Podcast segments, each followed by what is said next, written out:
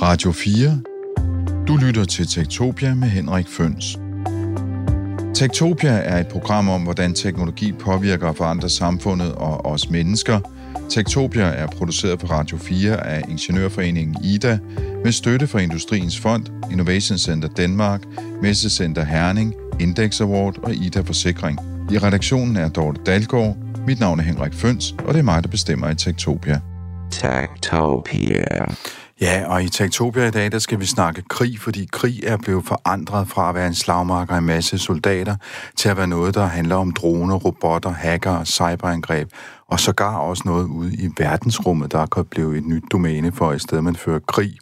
Jeg har tre gæster øh, med mig i studiet i dag. Det er Lars Banger Struve, der er Ph.D. Historie generalsekretær i Atlantsamslutningen. Og øh, Lars, måske skulle du lige fortælle os, hvad Atlantsamslutningen er for noget? Jamen, vi er en uh, sikkerhedspolitisk tænketank, der har eksisteret siden 1950, og oprindeligt stiftede gamle modstandsfolk, der synes, at det der NATO, det var en rigtig, rigtig fornuftig ting, og det skulle man se at få støttet op om, som man undgik 9. april. Øhm, så blev den kolde krig afsluttet, og siden da så har vi ligesom arbejdet med oplysning og, og hvordan at, øh, at man kan tænke og diskutere sikkerhedspolitik, og det er der, hvor vi er i dag. Vi skal diskutere sikkerhedspolitik og prøve at forklare det for den almindelige danske befolkning, hvad er det egentlig for noget. Og lige nu har du gang i et stort projekt for øh, NATO. Ja, jeg er blevet bedt af NATO's Allied Command Transformation om at, øh, at lave et studie af, hvordan at krig vil se ud i 2040, og det er jo, det er jo, det er jo relativt svært ligesom at spå ind i fremtiden, men øh, jeg gør et forsøg på det. Det vender vi tilbage til lidt senere. Ved siden af dig sidder Michael Dyrmose, der er ansat hos øh, FE Forsvarets efterretningstjeneste, og så er du cheftræner for det, der hedder Cyberlandsholdet. Hvad i alverden er det? Jamen, det er jo et hold af, af nogle af de dygtigste unge mennesker under 25, øh, de dygtigste inden for IT-sikkerhed, som, øh, som hvert år er ude og dyste mod andre europæiske lande i en, øh, i en europæisk turnering i netop IT-sikkerhed. Så det, det, det lyder lidt som om, de næsten er lidt ligesom et fodboldhold, men alligevel ikke? Det er det jo lidt. Ja. Det er det lidt. Øh, det holdet består af 10 øh, spillere, om man vil, og de er så inddelt i junior og senior, hvor der er nogen, der er under 20 og nogen, der er over 20. Og øh, så lægger vi en strategi for dem, og så, øh, så tager de til kamp der en gang om året. Og hvorfor I gør det, det vender vi tilbage til lidt senere, fordi ved siden af dig står Flemming Slydsbol, der er seniorforsker på DIS og Ruslands ekspert. Og Flemming, du har lige skrevet om informationskrig. Hvad er informationskrig for noget? Informationskrig er et øh, hvad skal man sige, redskab til at forsøge at påvirke folk. Øh, det kan være enkelte personer, det kan være øh, større grupper, for eksempel vælgerskare. Så hvis man har en befolkning i et sted, kan man øh, gøre sig forhåbning om, måske at påvirke dem til at stemme på en særlig måde, at agere på en særlig måde, øh, være med til at forme de politiske præferencer, som de har, så man kan undgå øh, at tage andre redskaber i brug. Og øh, der er stor fokus på det lige nu, og, og der foregår rigtig meget spændende ting. Og det, det virker også en del af hele det her kompleks med øh, fake news, som man snakker så meget om. Det er en del af det. Så, mm. så fake news eller desinformation kan være en, en del af en informationsoperation, men informationsoperationen kan jo også indeholde hvad man siger, regulær information, øh, det vil sige noget, som egentlig ikke er, som ikke er falsk, men som bliver afsendt med henblik på at opnå en eller anden effekt hos, øh, hos en modtagergruppe. Og det skal vi også høre rigtig meget om lidt senere. Du lytter til Tektopia med Henrik Føns. Men først så starter vi med øh, lidt et historisk overblik, kan man måske sige, fordi øh, det der med at komme fra det, man kunne kalde en konventionel krig, altså en krig på en slagmark, til en cyberkrig, altså noget, der foregår øh, inde i computeren, eller i et rum, som, øh, som ikke er befolket, hvad skal man sige, af aktører af kød og blod, hvor folk bløder og dør osv. Hvordan er vi kommet til det punkt? Altså, hvad, hvad er det historiske overblik? Hvornår starter det her, Lars Mangert Struve? Jamen, altså, de, de første store forudsigelser af det her, det sker allerede faktisk i, i 1950'erne, 1960'erne. Herman Kahn, som var grundlæggerne af Hudson Institute, han talte i hvert fald øh, ret markant om det i hans bog, The Year 2000. Der var det sådan så, at, at der var det noget af det, han, han slog fast, at det her det vil være noget af det, der kommer til at ske. Øh, så altså, de første forudsigelser ligger faktisk inden det moderne internet, men man havde ligesom forudset, at denne her type ting kunne ske. Jeg tror, noget af det mest interessante, det er, at den situation, vi står i lige nu, vi vil nok være lidt usikre undervejs i denne her udsendelse.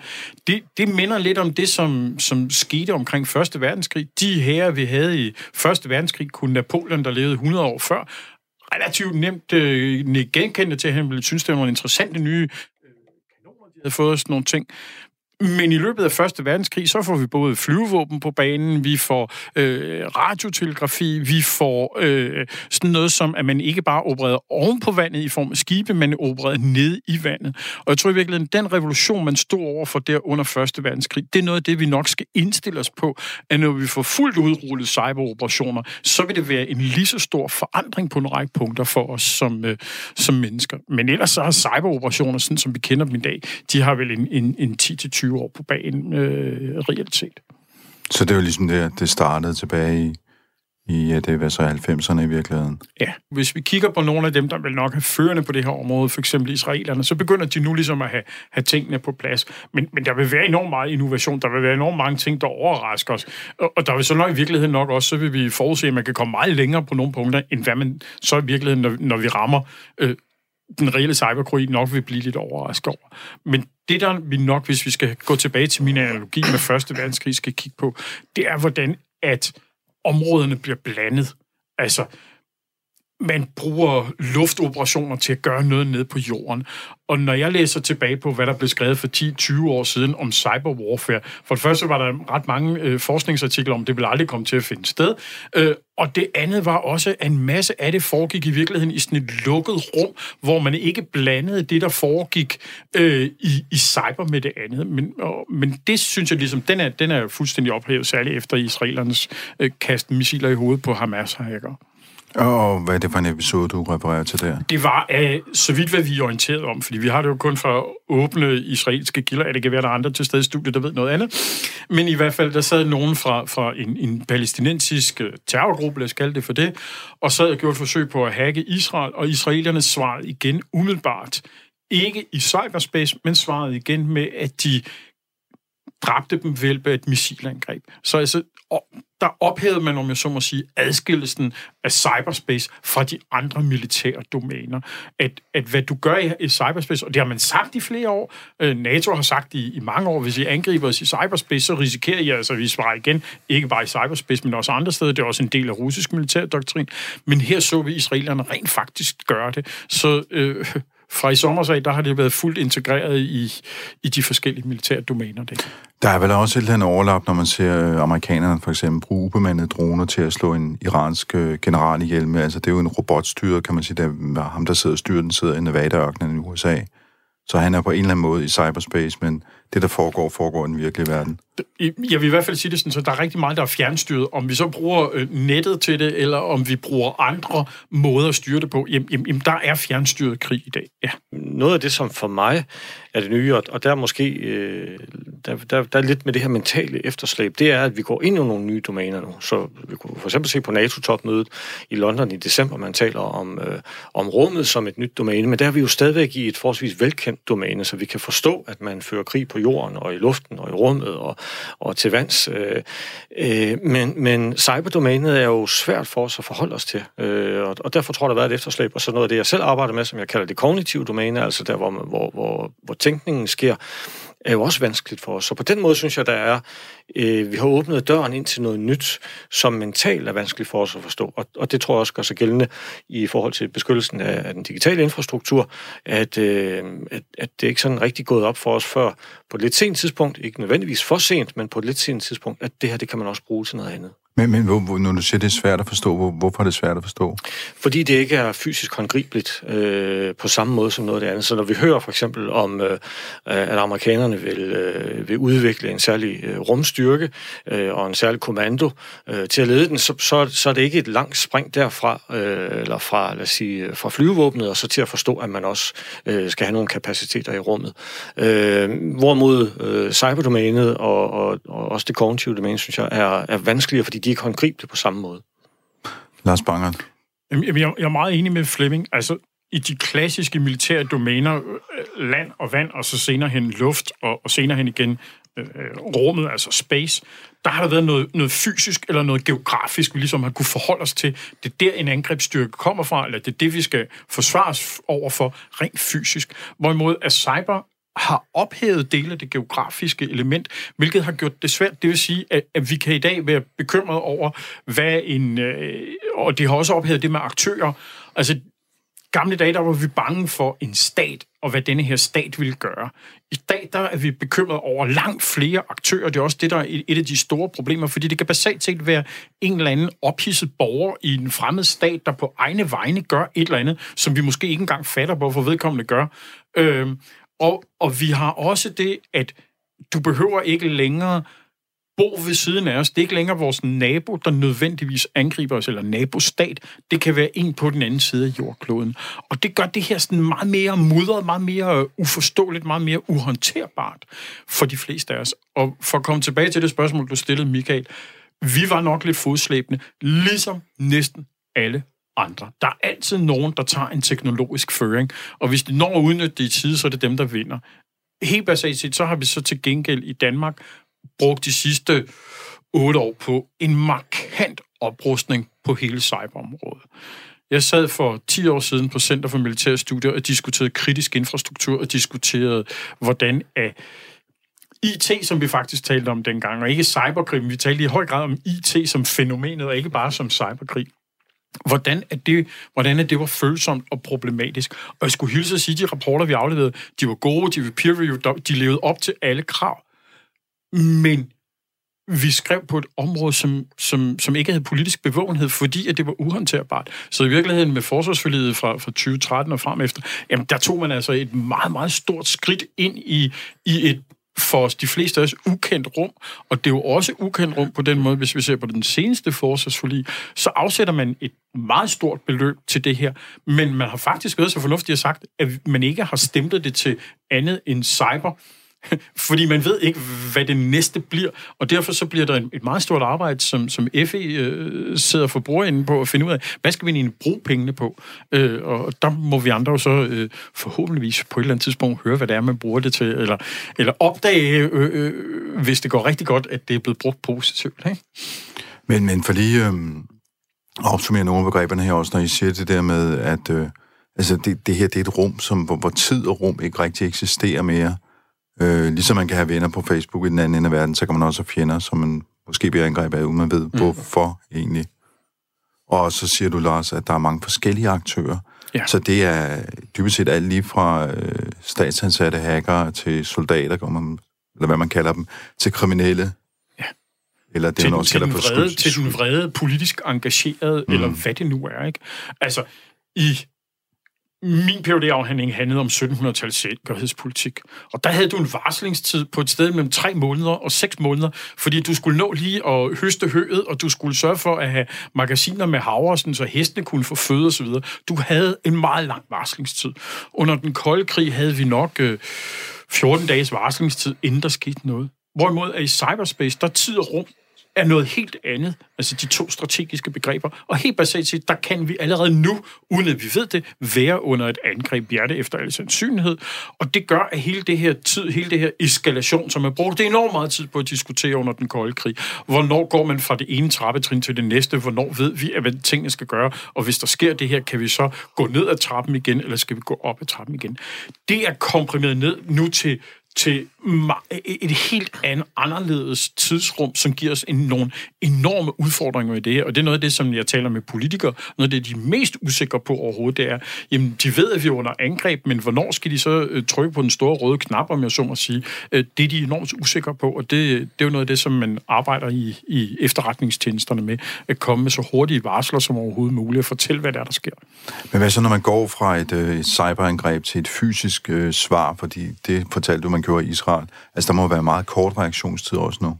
Ja, og, og, det, og det gør jo altså også, at, at hele det her område, øh, attribution, altså hvem er det, det egentlig er, der gør de her ting, det går hen og blevet helt centralt. Øh, så vidt jeg husker, så under, under Stuxnet-angrebet, så var det jo sådan så, at øh, danske server var en del af det der angreb. Og hvis iranerne så ligesom havde svaret på det, og sagt, at det er de, de, de der onde danskere, der gør det her, jamen så var danske server blevet lagt ned, og det var så i virkeligheden israeler og amerikanere. Så noget af det, det helt afgørende i hele cyberdomænet, det går hen og prøver at identificere, hvem gør det her, og hvad kan vi lave en modsvar.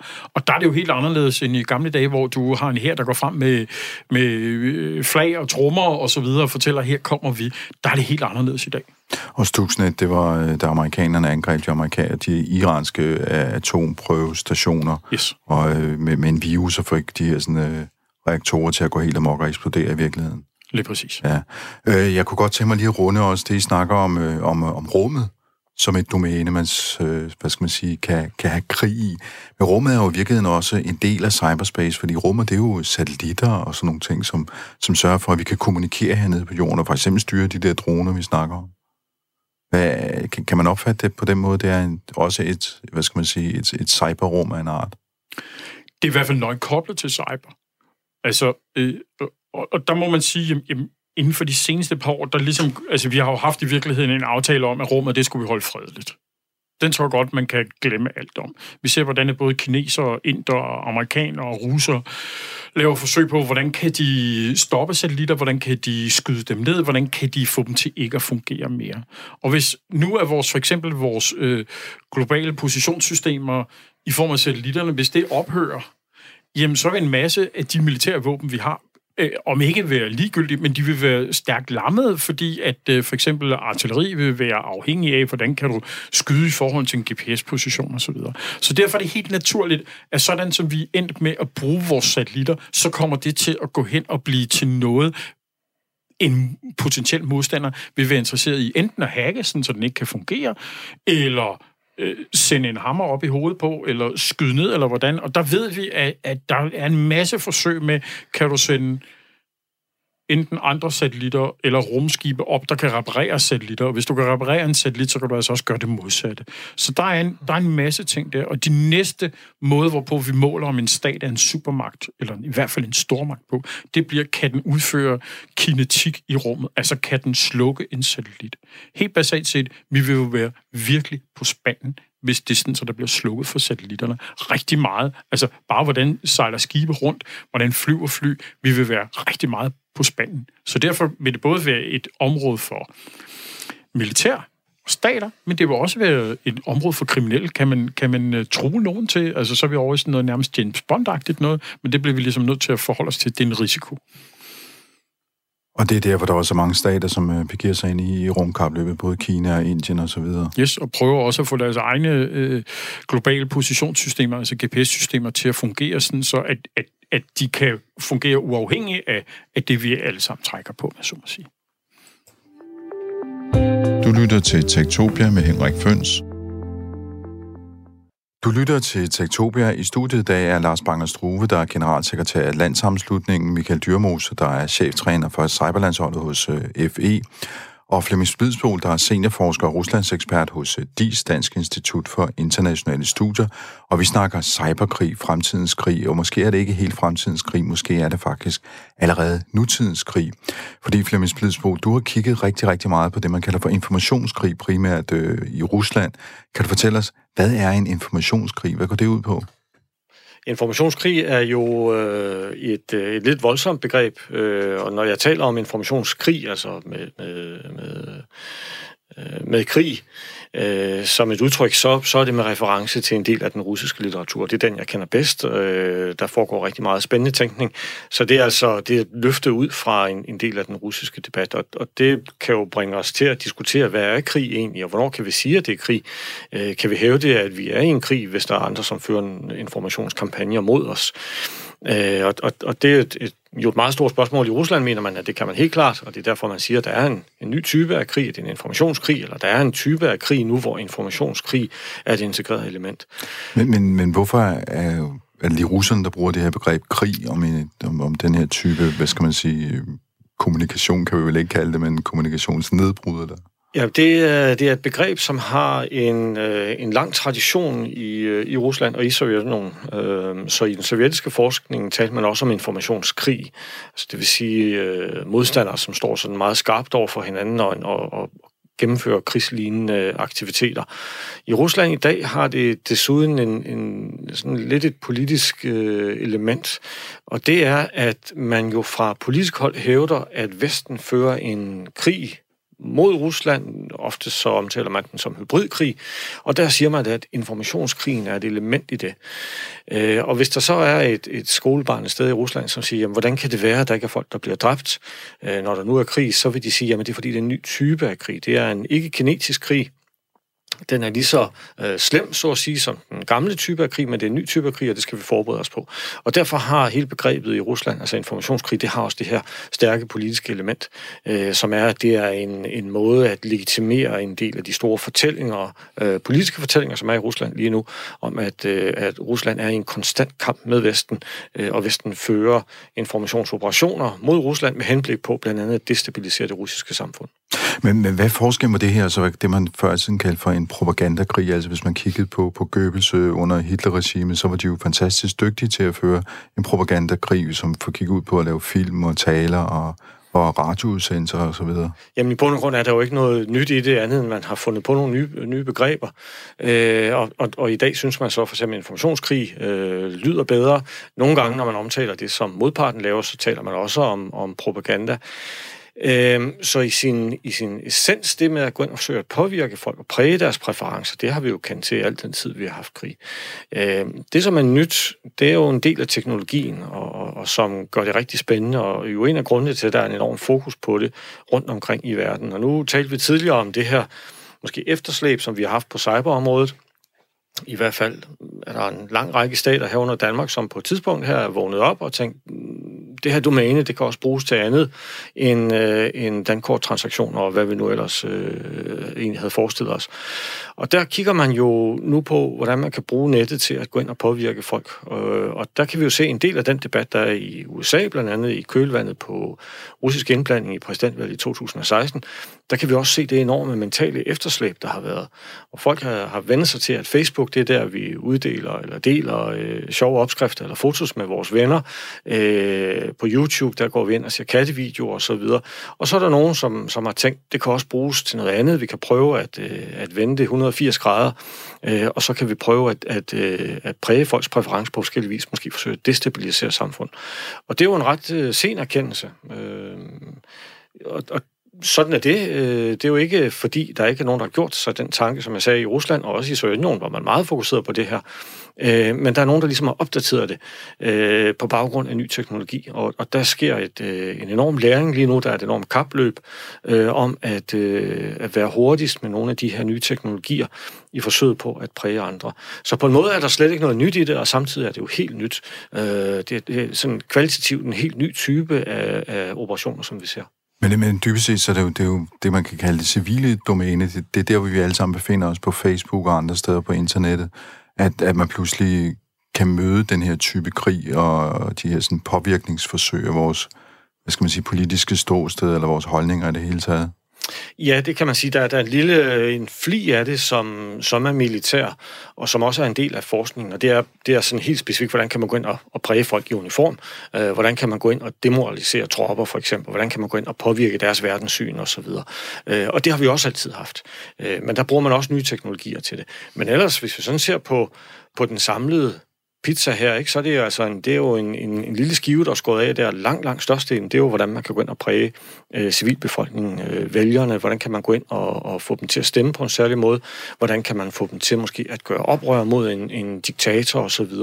Øh, og det er nogle, øh, nogle enormt spændende redskaber, øh, som allerede i dag byder på store muligheder, øh, og som fremover vil øh, kunne inkorporere ny teknologi endnu mere, og være muligvis endda, hvis man er, hvis man er dygtig og heldig, endnu mere målrettet, endnu mere effektiv.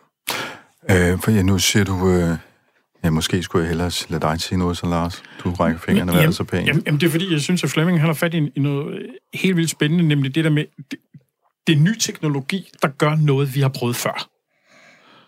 Og jeg mener, øh, min personlige største oplevelse som historiker, det var, da jeg sad på Nationalmuseet for mange år siden og fik lov til at holde en af de mønter, som Cæsar han havde lavet slå over sin sejr over gallerne. Og det er et stykke klassisk propaganda. I dag vil vi kalde det for informationskrig, fordi at han lå slå en mønt, der viste, hvor sej han var, hvor seje romerne var. Og i øvrigt, så benyttede romerne så et interessant et ord, vi bruger den dag i dag, barbarer. Det er alle de andre, men det brugte de i informations øh, krigsscenarie, nemlig at de prøvede at påvirke os.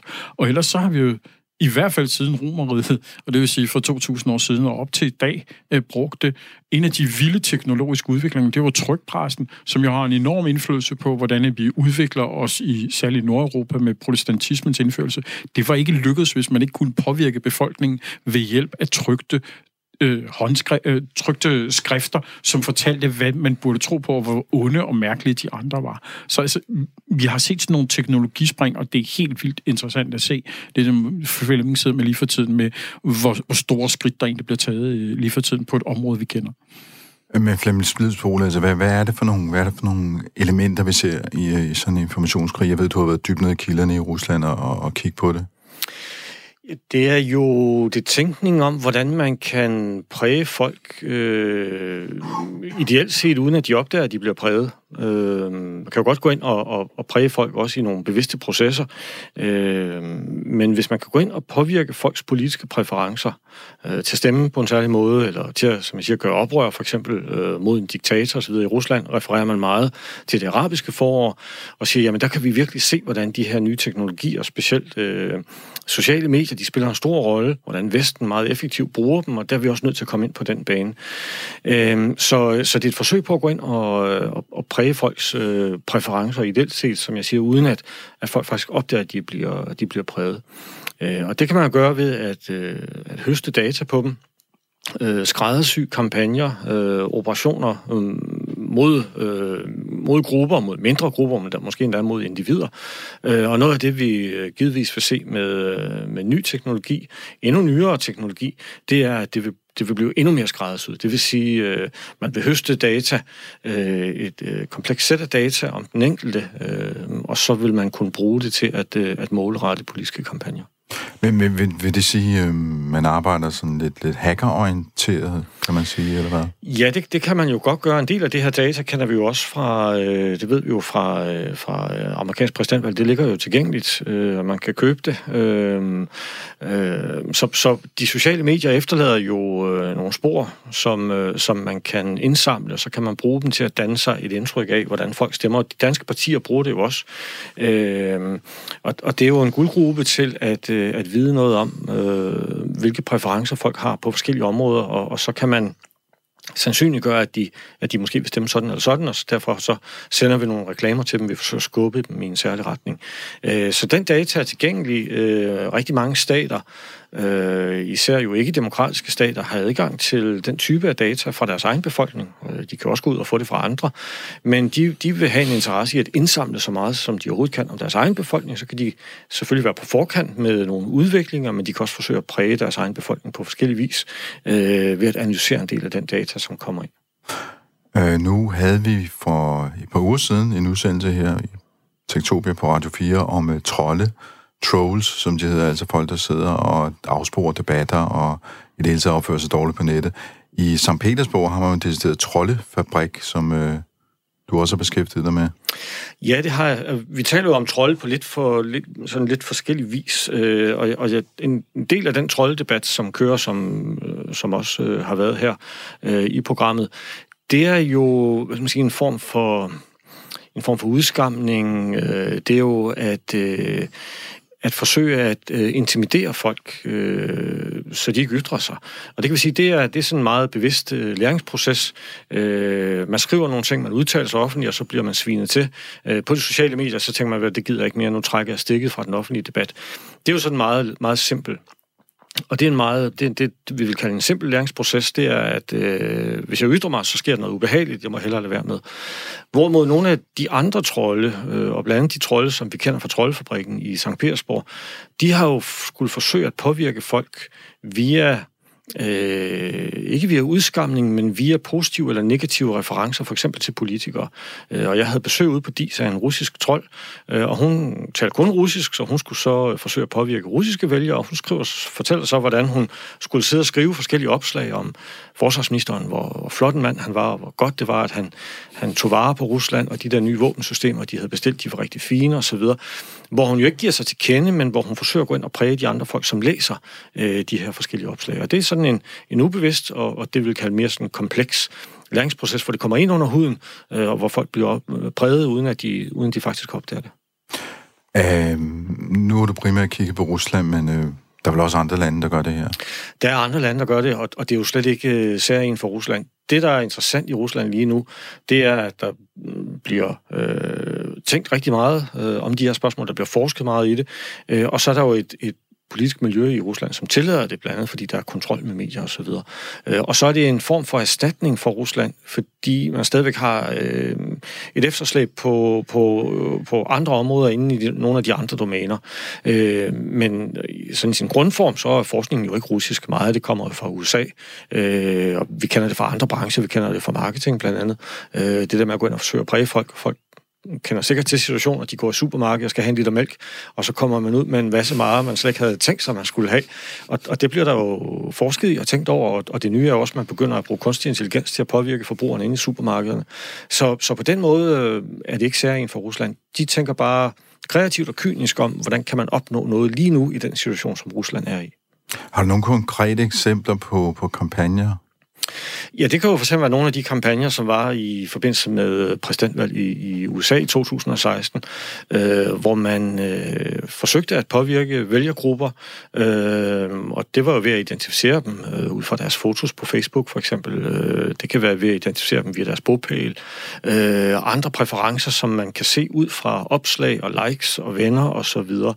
øh, og der forsøgte man for eksempel at, øh, at demobilisere øh, sorte vælgere, øh, sige, øh, øh, I skal ikke støtte det amerikanske politiske system, vi boykotter. Øh, det kunne være at forsøge at bringe Trump øh, støtter på banen ved, øh, ved øh, arrangementer. Det kunne også være øh, støtter for Hillary Clinton.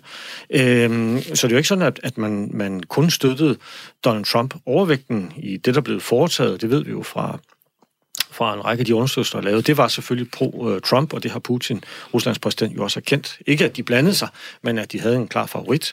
Øh, men en del af det, og det er en grundlæggende formodning, det har også været, at at, øh, at skabe splid internt i det amerikanske politiske system, at underminere tilliden til det amerikanske politiske system, og, og samtidig med det, øh, så gjorde man sig så forhåbning om at få øh, Trump som ny præsident, og der arbejdede man aktivt for at gå ind og forsøge at præge nogle af vælgerne. Og nogle gange så kombinerer man det også med operationer, øh, fysiske operationer, det vil sige, at man arrangerer noget online, øh, man har et debatforum online, som man, som man, øh, som man koordinerer, som man øh, fodrer med information og, og, og debatter, øh, og så arrangerer man for eksempel øh, protester ude på gaden øh, som en anden type af manifestation, øh, så man kan kombinere forskellige redskaber her i, i forsøg på at præge folk. Men jeg synes, det er interessant, det, det du siger, Flemming, skal vi, skal vi så opfatte det på den måde, at, at nu er man gået fra, at, at vi har haft rene netoperationer til, at vi går med i den nyeste info, information warfare er over i, at du kombinerer, hvad der foregår på nettet, og så også det, der foregår på gaden, når du fortæller, at så arrangerer man en demonstration på gaden, eller fremprovokerer den. Jeg er ikke sikker på, at det er det nyeste. Øh, det virker umiddelbart lidt som et tilbageskridt, men, ja. men det kan måske være lidt i, i erkendelse af, hvordan folk bliver påvirket. Og, og øh, forskningen indikerer, at folk øh, bliver mere påvirket, hvis der er en form for visuel repræsentation af det, som de bliver præsenteret for. Det vil sige, snarere end bare at læse historie, så skal der helst være øh, en illustration af det, noget, som, som de kan forholde sig til. Nu talte vi tidligere også om, øh, om de her forskellige domæner, og der er nogle domæner, som er vanskelige for os som mennesker at forholde os til. Hvorimod, hvis vi kan se en demonstration, så kan vi forstå det. Vi ved, der er nogle ja. mennesker, der er derude. Jeg vil snarere tro, og, og det er ikke, fordi jeg tror, det vil, det vil blive kæmpestort umiddelbart, men man vil jo kunne gå ind via deepfakes øh, og, og producere sin egen virkelighed, som man kan koble på nogle historier. Og det vil altså sige sådan digitalt manipulerede billeder, øh, hvor man skaber demonstrationer, hvor man skaber øh, optøjer, hvor man skaber nogle forskellige situationer, som faktisk aldrig har fundet sted, men, men, som, men som er computergenereret, og så kobler dem på sine informationsoperationer. Øh, og det, det kunne være utrolig spændende, øh, også meget, meget problematisk naturligvis, øh, mm. at gå ind og manipulere på den måde. Øh, men det er klart, at, at det er nemmere end at, øh, end at organisere øh, fysiske demonstrationer. Øh, og, og det har vi jo eksempler på også, man har gjort, øh, også hvor man betaler folk for at deltage i, øh, i demonstrationer, for netop at få den der øgede effekt. Men hvis man går ind og skaber det på en computerskærm, og så koble det på en historie, øh, som kan køre på medier, eller som kan cirkulere på sociale medier, jamen så kan man måske øh, gøre sig forhåbninger om at opnå det, man nogle gange gerne vil opnå. Radio 4 taler med Danmark.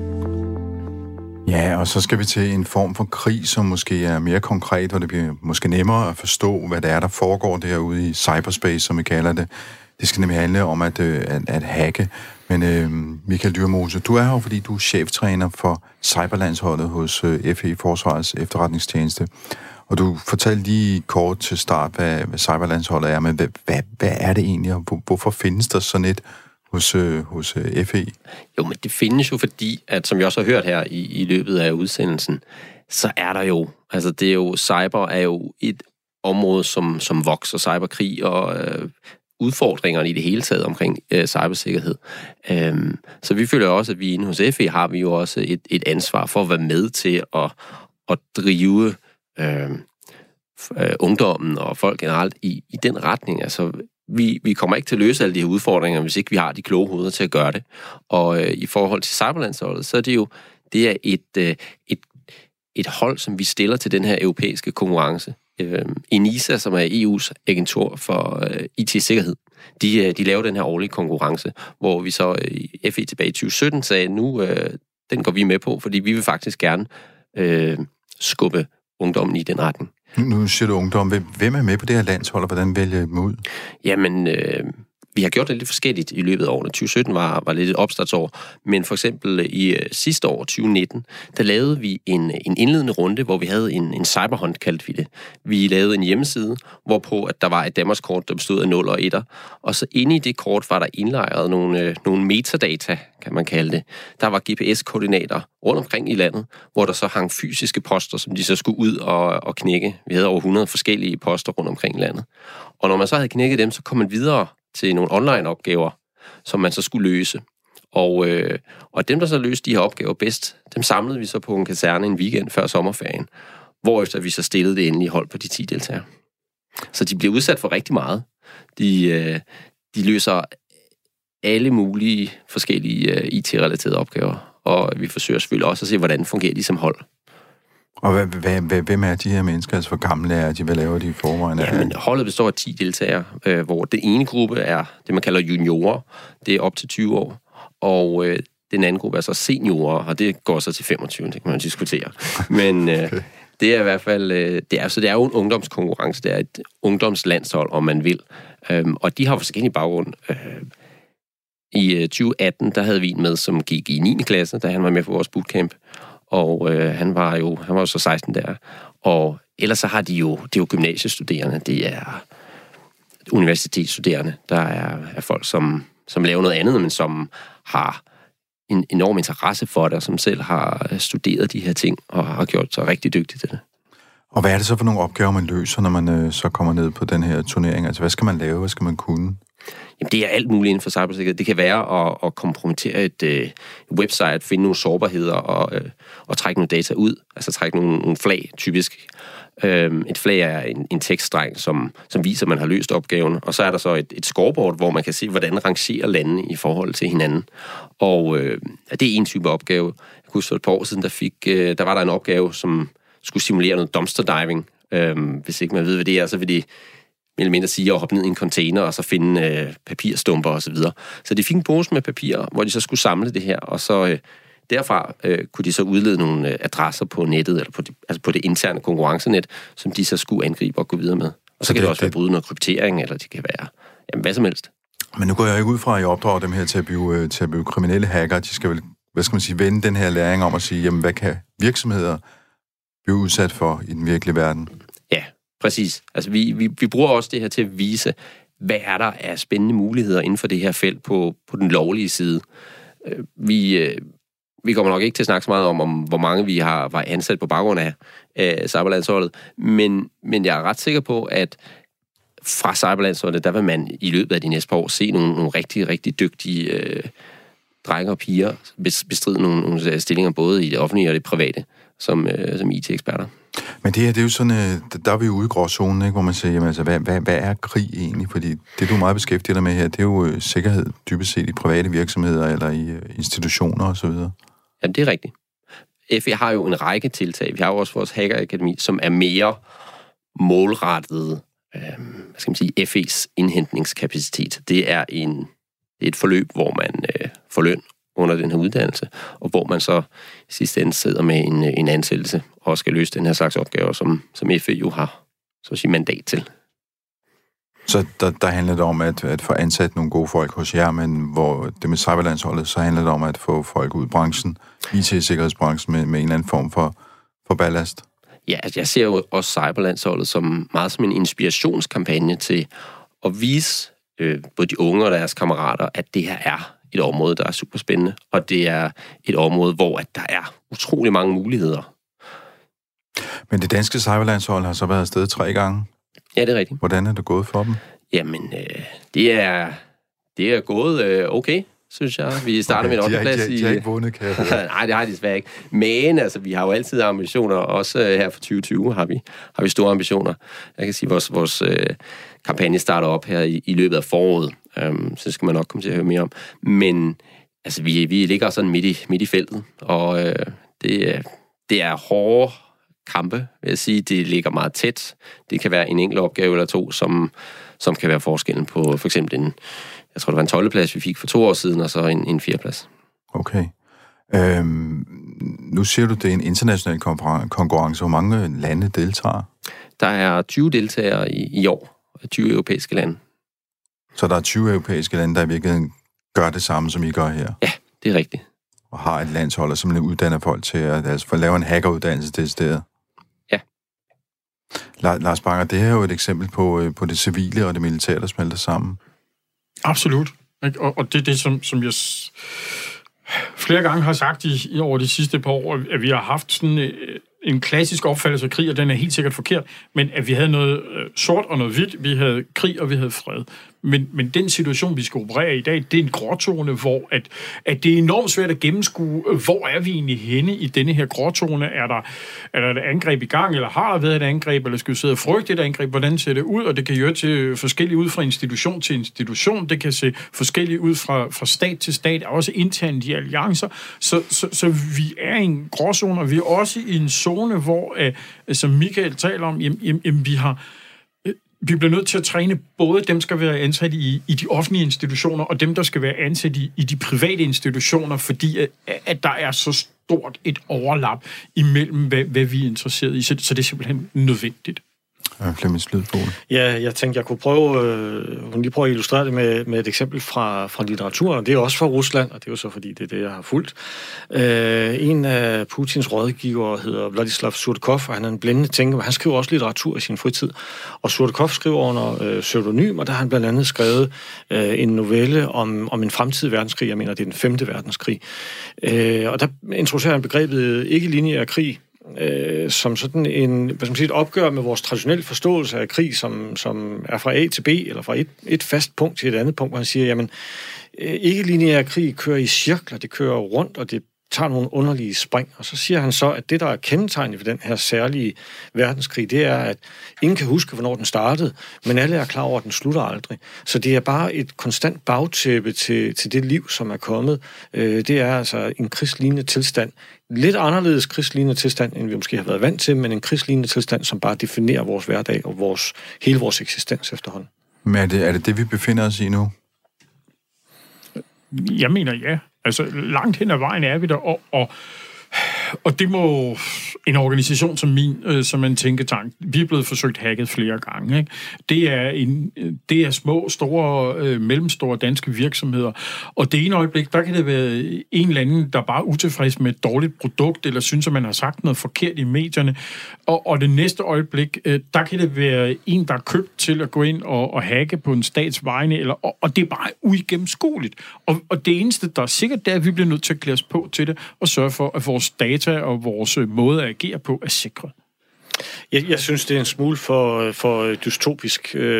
Jeg synes, tankerne, som de blandt andet kommer til udtryk i den her novelle, som jeg refererer til, er enormt spændende, også fordi de siger os noget om, hvordan der er nogen, der tænker om det. Men det er klart, hvis vi, hvis vi sammen bliver enige om, at det er sådan, det er, jamen så er det sådan, det er, fordi så er det den måde, som, som tænkningen er, det er den måde, den vil præge os på. Men, øh, men, men det indeholder også nogle, nogle meget vanskelige elementer, som vi jo skal forsøge at løse, og, og der er på en måde enig med, med det, Lars siger. Øh, men også kun, også kun delvis, fordi der foregår jo en række... Øh, hvad skal man sige, aktiviteter i andre domæner. Nu taler vi om cyberdomæner, og vi taler også om de kognitive domæner. Det er rigtig vanskeligt for os, synes jeg, at sige, at det er krig, øh, og det er nødvendigvis en krigslignende tilstand, som foregår derinde. Men vi skal være forberedt på, og vi skal mentalt tage det spring frem, at vi, vi, vi, vi ligesom minder os selv og hinanden om, at de her nye domæner er også domæner, som forskellige aktører, det kan være fremmedstater eller andre, de vil forsøge at udnytte, de forsøger at svække os, de forsøger at gå imod vores interesser derinde osv., og det skal vi forberede os på. Øh, men at kalde det en, en konstant krig øh, som, som et permanent bagtæppe, det, det, det håber jeg alligevel er, er, er for, øh, hvad skal man sige, for, for, for sort, men, øh, men det er klart, at vi bevæger os i, i, i en retning, der minder meget om det. Michael Dyrmose, jeg tænker, I må have nogle scenarier, for, som I stiller op for de her deltagere, som kan være som eksempel at hacke et, øh, et vandværk, eller et elværk, eller et atomkraftværk, eller sådan nogle ting, som, som jo typisk vil være en del af en, af en krigshandling i, i den her sådan, cyberkrig. Ja, altså jeg vil jo ikke sige, at vi, vi decideret træner dem i at indgå i cyberkrig, men, men det er jo klart, at, at øh, når vi træner dem, så, så laver vi selv nogle, nogle opgaver. Vi forsøger selvfølgelig at gøre dem så virkelighedstro som muligt. Ikke? Og altså, vi har da også lavet opgaver i, som, hvad skal man sige, simulerer for eksempel et, øh, nogle forsyningsvirksomheder og, og den slags. Øhm, så, så ja, det, det, det er klart. Jeg, jeg synes også, det, det er super spændende at, at høre, hvad, hvad øhm, jeg vinkler på det. Øh, og det, det, det, jeg sidder tilbage med, er, at der er i hvert fald ikke nogen tvivl om, at behovet for kompetencerne inden for cybersikkerhed mm. er meget stort, og det bliver det ved med at være i, hvad skal man sige, forudsigelige fremtid. Du lytter til Radio 4. Her til sidst, der kunne jeg godt tænke mig, at øh, vi sådan virkelig skruede øh, fremtidsbrillerne på. Øh, jeg ved, at du, Lars Bangers Struve, er ved at arbejde på en uh, rapport, der handler om, øh, hvordan vi forbereder os til 2040. Hvordan bedriver man krig? Er der overhovedet krig mere på det tidspunkt, som vi opfatter krig i dag? Lars? Altså, jeg mener, der er en, der er en stor risiko for det. Altså, for det første, lad, lad os lige slå fast. Altså, helt basalt når, når, man, når man taler sikkerhedspolitik, så får man altid øh, de der sorte briller på, og det hele er lige ved at gå op i, i flammer lige om et øjeblik. Øh, helt basalt set, der, der er ikke nogen, der rigtig er interesseret i at gå i krig, og vi så det meget tydeligt her med, med USA-Iran-krisen. Helt basalt set, hverken USA eller Iran havde den store lyst til ligesom at gå i krig, og når vi ser med, med, med det helt brede, der er ikke nogen, der rigtig har lyst til det. Hvis vi så siger, hvad kan der så ske i fremtiden? Jamen, for det første, det tager 5 til 10 år at indkøbe en, en militær kapacitet, så tager det en 3-4 år at få den, at få den brugt, eller at få den, få den implementeret, og så bruger man den i helt op til 40 år. Så rigtig meget af det, man vil kæmpe med i 2040, det vil være teknologi, der lige nu ligger på forskningsstadiet, eller som faktisk allerede er på vej ud nu, så vi ved det. Ja, eller teknologi, vi slet ikke aner, kommer. Det kan så også være. Der er selvfølgelig noget teknologi, vi ikke aner, hvor er henne for 20 år siden havde mange svært ved ligesom at se en cyberoperation, hvordan blev den egentlig talt om. Vi talte om computer network operations, uden egentlig rigtig at fatte, hvad det var.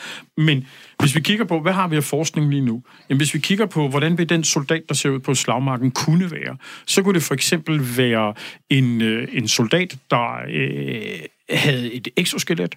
Det kan være, at vi i virkeligheden er gået meget længere, sådan så at vi er endt ud i en robotkrig. Vi skal måske lige sige, et exoskelet, det er sådan et, øh, en dragt, man tager på, så man faktisk bliver sådan lidt robotagtig. Lige præcis. For, Den tager du uden på dig. Ja. Vi kan også, sine lemmer. Ja, vi kan også, og det gør, at du for eksempel kunne bære meget mere. Øh, vi kan også se, fordi det ved vi allerede nu eksisterer i 2016, der blev der øh, ingen opereret i, i hovedet på, på en, en, en patient på John Hopkins Universitetshospitalet. En elektrode, som gjorde, at vedkommende kan styre en arm. En arm, vedkommende havde fået sat på, fordi vedkommende havde mistet sin arm. Altså en, en, en fysisk inkorporering imellem menneske og maskine. Det kan vi det kan være en del af fremtiden. Det er i hvert fald noget, vi allerede nu kan se, at det kan gå hen og blive til noget, der kan ske i fremtiden. Hvis vi så skal kigge på, nu noget jeg lige at sige robotter, en kombination af robotter og kunstig intelligens vil være noget, vi kommer til at se på slagmarken. Det, der, der, der, der er noget her med droner, som jo dybest set er flyvende robotter. Lige præcis der, hvor det springende punkt er, og hvor øh, øh, at folk lige nu flår hovedet af hinanden, det er diskussionen om autonomien i det her. Altså, hvor meget kan de her robotter få lov til selv at bestemme? Kan de få lov til, vi, vi altså under den kolde krig, der er dele af grænserne, de er bevogtet med automatiske maskinkanoner, så det kender man godt. Spørgsmålet er, tør vi i fremtiden sende nogle robotter ud, der har en mission med sig, og de så styrer sig selv. Det er i virkeligheden der, hvor man skændes helt vildt inden for, inden for det her forskningsfelt. Hvor meget tør vi overlade til robotterne? Øh, og der er nogen, der siger, jamen hør lige her, det er meget bedre, at vi har de der robotter derude, fordi så er der, så er der ligesom styr på det. De vil, den programmerer vi bare til at overholde krigens love. Det vil være meget mindre ubehageligt for os mennesker så at føre krig. Så er der jo nogen, der med det samme råber og skriger, pas nu på, fordi det gør jo så, har vi måske mere tendens til at føre krig. Det ved vi først om 20 år, men vi ved i hvert fald, kunstig intelligens, robotter, en, en, korp, en inkorporation af mekanik i mennesker kan meget vel være det, der kommer til at ske i 2040. Og så en fuldstændig inkorporering af de fem militære domæner, vi startede med at tale om, altså jord, luft, vand, space og cyber det vil helt sikkert være inkorporeret på forskellige vis, og noget af det, der er det uforudsigelige lige nu, det er, hvor langt tør vi gå, eller hvor langt gør en mulig modstander tør vedkommende gå med brugen af kunstig intelligens og autonomi, og hvad gør det, at vi så føler os tvunget ud til? Fordi det gør, at nogle beslutningsprocesser kan blive enormt, skal ske enormt hurtigt. Vi ved også, at for eksempel på missilområdet kommer vi til at se missiler, der bevæger sig meget, meget hurtigere, så har vi en varslingstid, så vi kan nå at tage beslutninger, eller der er nogen, der siger, det kan vi ikke nå, så vi bliver nødt til at overlade det til nogle øh, kunstige intelligensbaserede systemer og tage nogle beslutninger for os. Og det, det, det, det er noget af det, der virkelig er bekymrende. Clemens Lydsbole, informationskrigen. Hvordan ser den ud i 2040? Den vil være meget mere kompleks. Øh, det vil være meget mere målrettet. Øh, den enkelte vælger, øh, den enkelte borger, vedkommende vil være under beskydning mange steder i verden, i hvert fald fra sit eget styre, fra sine egne politikere, og så også fra fremmede stater det hele sådan store spørgsmål, hvordan krig kommer til at se ud, der kan jeg jo måske starte med at sige, at det er klart, at hvis vi laver en rekonceptualisering af hele begrebet krig, så vil det se anderledes ud. Øh, og det vil sige, for eksempel, hvis vi inkorporerer øh, informationsoperationerne også i krig på den her måde, at sige, at mm. hvis der kommer en massiv informationskampagne rettet mod os, som destabiliserer et land, måske øh, opbilder til en løsrivelsesbevægelse, noget, jamen kan vi så svare igen, for eksempel, med missiler eller med noget andet. Ikke? Og på den måde kan vi jo hurtigt få en ny type af krig. Noget af det, som jeg synes var interessant, er, det er jo selvfølgelig dels om, om de autonomiserede systemer vil kæmpe selv, eller om vi kunne forestille os også i forholdet mellem mand og maskine, at vi går fra, at vi giver ordre til en drone, til at en maskine giver ordre til en drone, og måske kan vi gå til, at faktisk en maskine giver ordre til mennesker. Øh, så, så maskinerne ude på kamppladsen vil høste så meget data, så mange efterretninger, og bearbejde dem så hurtigt og effektivt, at de for eksempel kan give øh, taktiske ordre øh, til tropper, som er i Afghanistan eller et andet sted, som siger, hold jer væk, eller træk den vej, eller træk den vej, øh, hvor man faktisk får ordre fra en maskine, og det vil være enormt spændende. Øh, det kunne også være... Øh, som, ja, og måske også det skræmmende. Også meget skræmmende, helt mm. bestemt. Ja. Det, er, det har jo nogle, øh, nogle enorme øh, etiske konsekvenser. De etiske konsekvenser, den etiske fordring på det, er måske mindst i de her tilfælde, hvor man ikke gør skade på nogen. Øh, øh, hvis vi tager sådan et område som, øh, som øh, intuition, Øh, og der er rigtig meget forskning i intuition lige nu, som også er, er, er enormt spændende. Og det kunne være, at man forestiller sig, at, at der er en patrulje et sted i Afghanistan, de er på vej ind i en landsby en tirsdag formiddag, og der er en i patruljen, som rækker hånden op og siger, stop, vi må hellere lade være med at gå ind. Og vedkommende kan ikke konkret sige, hvad det er. Og der intuitionsforskere, de er interesseret i det enorme katalog, som folk går rundt med i hovedet. Og rigtig, folk, som har rigtig god intuition, de har et enormt stort katalog af, af cases i hovedet, og det, der er deres force, det er, at de kan trække den rigtige case frem på det rigtige tidspunkt. Øh, og, og der kan, kunne man forestille sig en, en situation, hvor der er en patrulje, og hvor der er en, der siger, vi går ikke ind, men vedkommende ikke helt klar over, hvad det er. Men det er som om, der mangler noget. Det kan være, der mangler noget i lydbilledet. Måske er der ikke nogen knaller der, eller der er ikke nogen hunde, der gør, eller der er et eller andet, som er forkert tirsdag formiddag i en, i en landsby i Afghanistan. Og der kunne man forestille sig, at, øh, at systemer vil indhente data og efterretninger, mens de går derude og analyserer dem på baggrund af et, en normal tilstand, for eksempel. Øh, og, og der vil det stadigvæk være kontroversielt, men den, øh, de etiske problemstillinger vil være mindre, end hvis man giver ordre til at dræbe folk, for eksempel. Øh, men det er jo den samme type problematik, som man finder, når det gælder øh, anvendelsen af kunstig intelligens inden for bilindustri og læge, øh, øh, medicinske verden og, som, og, og meget andet. Øh, så, så på den måde er, er det jo selvfølgelig nyt, øh, men det er ikke noget, som er enestående for, øh, for det militære område. Øh, tak til jer, Lars Banger Struve, der er generalsekretær i Landsamslutningen, Michael Dyrmose, cheftaner for Cyberlandsholdet hos FE, og Flemming Splidsbol, seniorforsker, Ruslands ekspert hos øh, DIS. Tektopia er slut for denne gang. Vi er tilbage hver eneste søndag kl. 13.05. Og du kan også finde udsendelsen som podcast på radio4.dk. Og så kan du skrive til mig på henriksnablag.tektopia.dk, hvis du har ris og ros eller forslag til emner, vi skal tage op. På genhør næste søndag. Du lytter til Tektopia med Henrik Føns.